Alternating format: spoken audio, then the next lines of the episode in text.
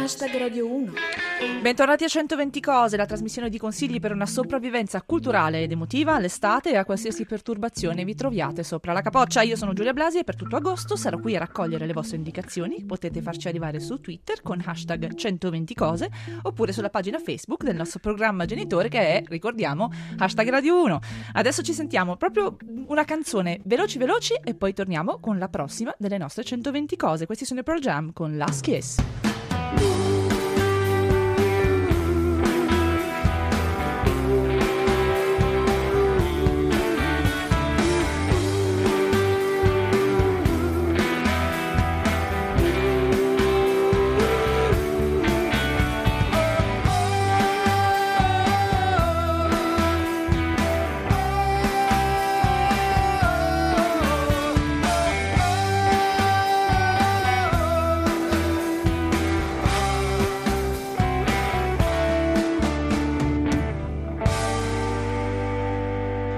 Che d'estate si fa volentierissimo è guardare serie televisive con le serande abbassate, a volte anche mangiandosele tutte di fila, un'abitudine che ha preso piede al punto che pensate Netflix, che è un distributore di contenuti americano e ora anche produttore di serie televisive, ha deciso di rendere disponibili nove stagioni dei suoi prodotti tutte in una volta. Pensiamo per esempio a Orange is the New Black che è ambientato in un carcere femminile che è stato messo online interamente, tutto in un colpo, così tutti i fan se lo sono potuto vedere in un colpo solo.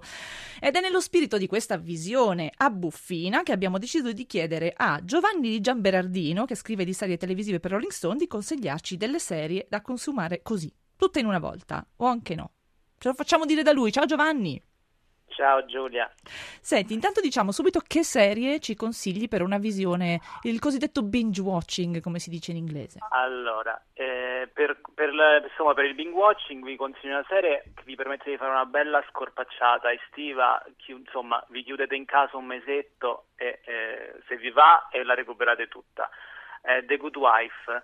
ehm, Che va in onda da un serie- bel po', diciamo, stiamo parlando Che di sei o sette stagioni, sei, sei stagioni, giusto? O sette? Deve partire la settima eh, in America eh, a settembre e in Italia stanno trasmettendo in questo periodo il sabato, il sabato sera su Rai 2 in seconda serata, mi pare. Alle La 22.55 sesta per la precisione, abbiamo controllato.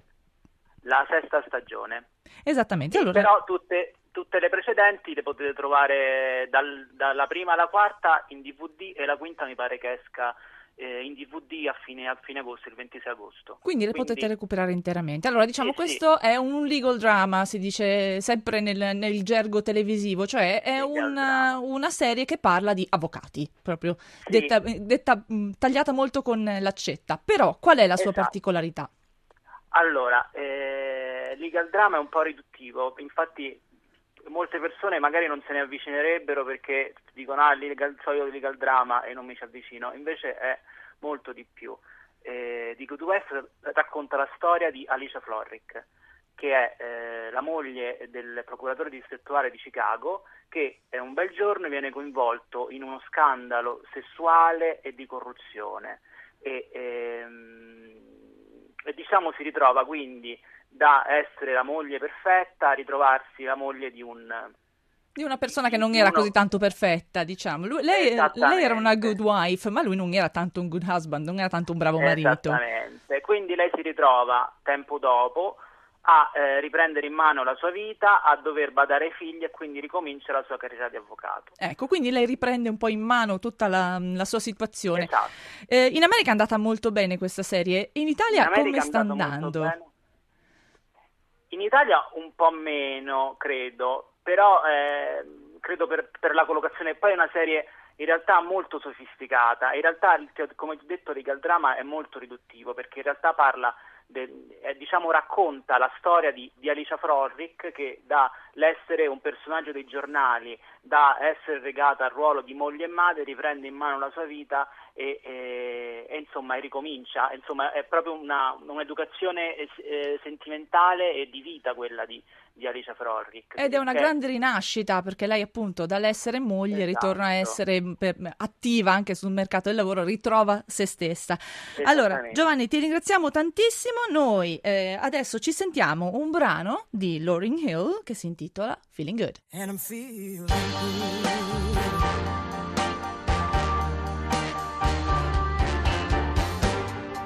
Fishing the sea.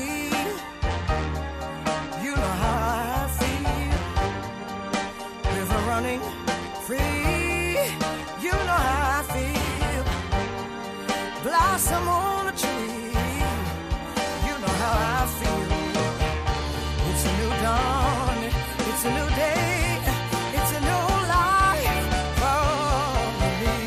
Da Nina Simone a Lauryn Hill, una lunga linea di continuità, di voci meravigliose. Feeling good, stare bene. Voi come state? Ditecelo con l'hashtag 120 cose su Twitter. Noi siamo qui per farci dire proprio cosa vi fa stare bene in questa estate bollente. E ora parliamo di arte, perché cosa c'è di meglio del bello per tirarci su? Parliamo di arte e illustrazione, lo facciamo con un ospite che ne sa tantissimo, ovvero Alessandro Baronciani, illustratore grafico e autore di fumetti. Ciao Alessandro! Ciao Giulia, mi sentite?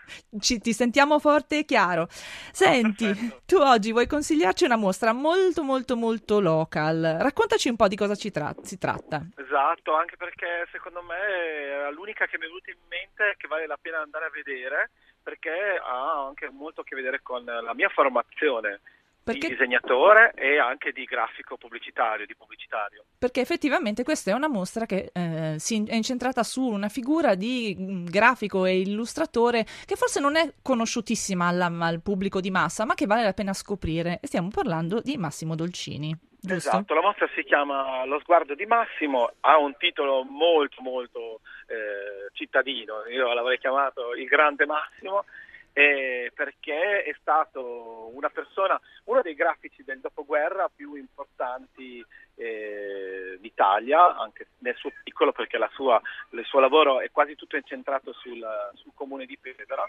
E questa qui è una mostra che ne festeggia eh, il decennale della sua scomparsa, che è morto giovanissimo, è nato nel 1945 ed è morto nel 2005, aveva, eh, era più che cinquantenne insomma. Sì, quindi insomma Eh, è stata una, una carriera anche molto breve la sua. Sì, e poi lui è eh, molto breve e anche veloce, perché lui ha cominciato lavorando per il comune come grafico del comune, cioè grafico di condotta quasi. Quindi ci- E- C'è tantissima Pesaro qui, cioè lui nasce a Pesaro, lavora per il comune di Pesaro, in questo momento è esposto a Pesaro, noi più, più local di così non potevamo essere, noi siamo veramente veramente fieri. Raccontaci un pochino, eh, è difficile in radio raccontare l'arte, però noi ci vogliamo provare. Raccontaci un pochino che cos'è l'arte di Massimo Dolcini e perché dovremmo andare a vedere questa mostra. Allora, la mostra vale la pena andare a vedere perché il- l'esperimento messo in piedi da il sindaco all'epoca e Massimo Dolcini è stato eh, uno dei pochi esempi di comunicazione in- integrata, mettiamoci questa parola un po' eh, che non serve a niente, però fa capire benissimo la, la situazione. E adesso ci fa, ci fa strano, non ci fa strano pensare all'assemblea o alle comunicazioni del, del sindaco, No, certo le no. case per anziani. E invece nel dopoguerra questa qui era una cosa abbastanza difficile, la gente non sapeva neanche come, come funzionava un'iscrizione all'asilo. Eh, il dopoguerra quindi aveva bisogno di, di una comunicazione e Massimo, che era un illustratore, ha iniziato eh, mettendo i suoi disegni, le sue illustrazioni, serigrafandole a mano, perché all'inizio aveva una serigrafia e poi ovviamente eh, i manifesti non si andavano in offset, si stampavano direttamente nella, Siamo, nella, siamo nella tecnici, del comune. siamo molto tecnicissimi. tecnici. Siamo Eh, molto molto però- tecnici, però noi diciamo che eh, parliamo di, di- di- di- Massimo Devo dire delle- Dolcini perché Esatto, Massimo Dolcini, eh, volevo eh, eh, appunto, eh, no dimmi, io volevo fare una- Allora, un no, appunto sì, storico, invece tu mi vuoi raccontare delle cose meravigliose. Ma no, sì, io ti dicevo, io la- prima volta che mi sono innamorato di Massimo Dolcini è stato con eh, il Mercatino delle Meraviglie, che era stato una specie di fiera per bambini, dove i bambini andavano a, vendere i propri giocattoli, ok? I giocattoli vecchi e la, la comunicazione, i poster di Massimo Dolcini erano fantastici. Ogni anno io aspettavo che arrivasse il, il gatto eh, con il, il- scusa, la tigre con il cappello. Eh, se adesso state googlando, cercate Massimo Dolcini, vi verranno fuori eh, mille mille manifesti fatti da lui.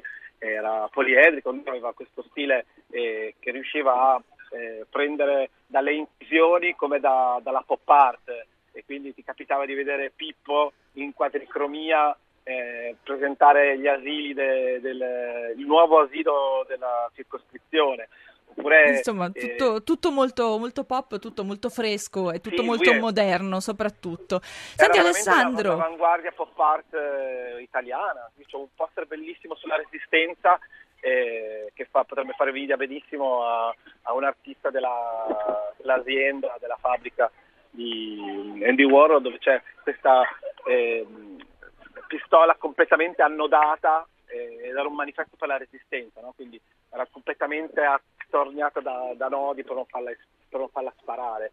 tutto, Eh, tutto, tutto anche un po' inquietante. Senti, No. eh, Alessandro, volevo, volevo dire rapidamente che tu in questo periodo comunque sei in giro per presentare il, ehm, il libro che hai fatto, il fumetto che hai fatto con, con Colapesce, il cantautore Esatto. Colapesce, che si intitola La distanza ed è edito da Bao Publishing. Mi dici solo rapidamente una data dove possiamo vedervi presentare questo nuovo Beh, libro? Dato che abbiamo già finito la prima, la prima tiratura e siamo in ristampa, festeggeremo con un piccolo tour insieme, io e lui, un tour acustico per lui e uno senza Photoshop per me, quindi sarà tutto fatto sul momento. La- una data in anteprima è stata tra anni ieri e inizieremo con un Treviso Festival, eh, Treviso Comics Book Festival e poi partiremo a fine settembre con questo tour insieme. Perfetto, ti ringraziamo moltissimo. Noi adesso ci ascoltiamo l'ultimo singolo dei Subsonica che si intitola Specchio.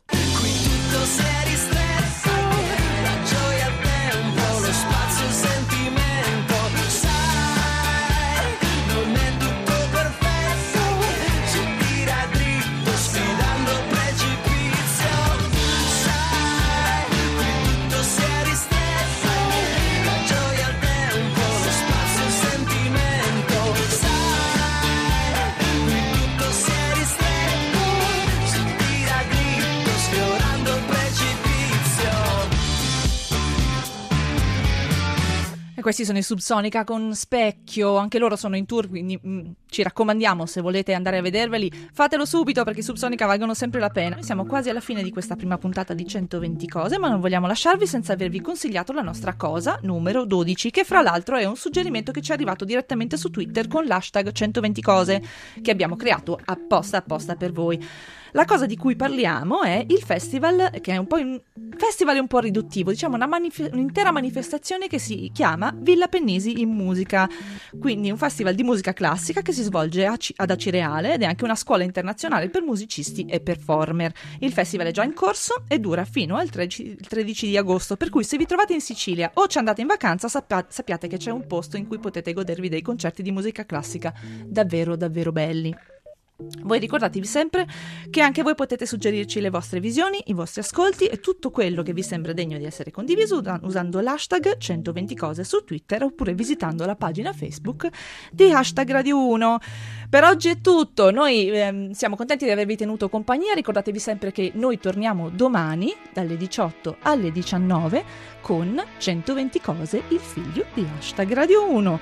Io ringrazio Ludovico Suppa in regia, Elena Zabeo in redazione e Vittorio Bulgarini alla parte tecnica. 120 cose finisce qui, ci sentiamo domani.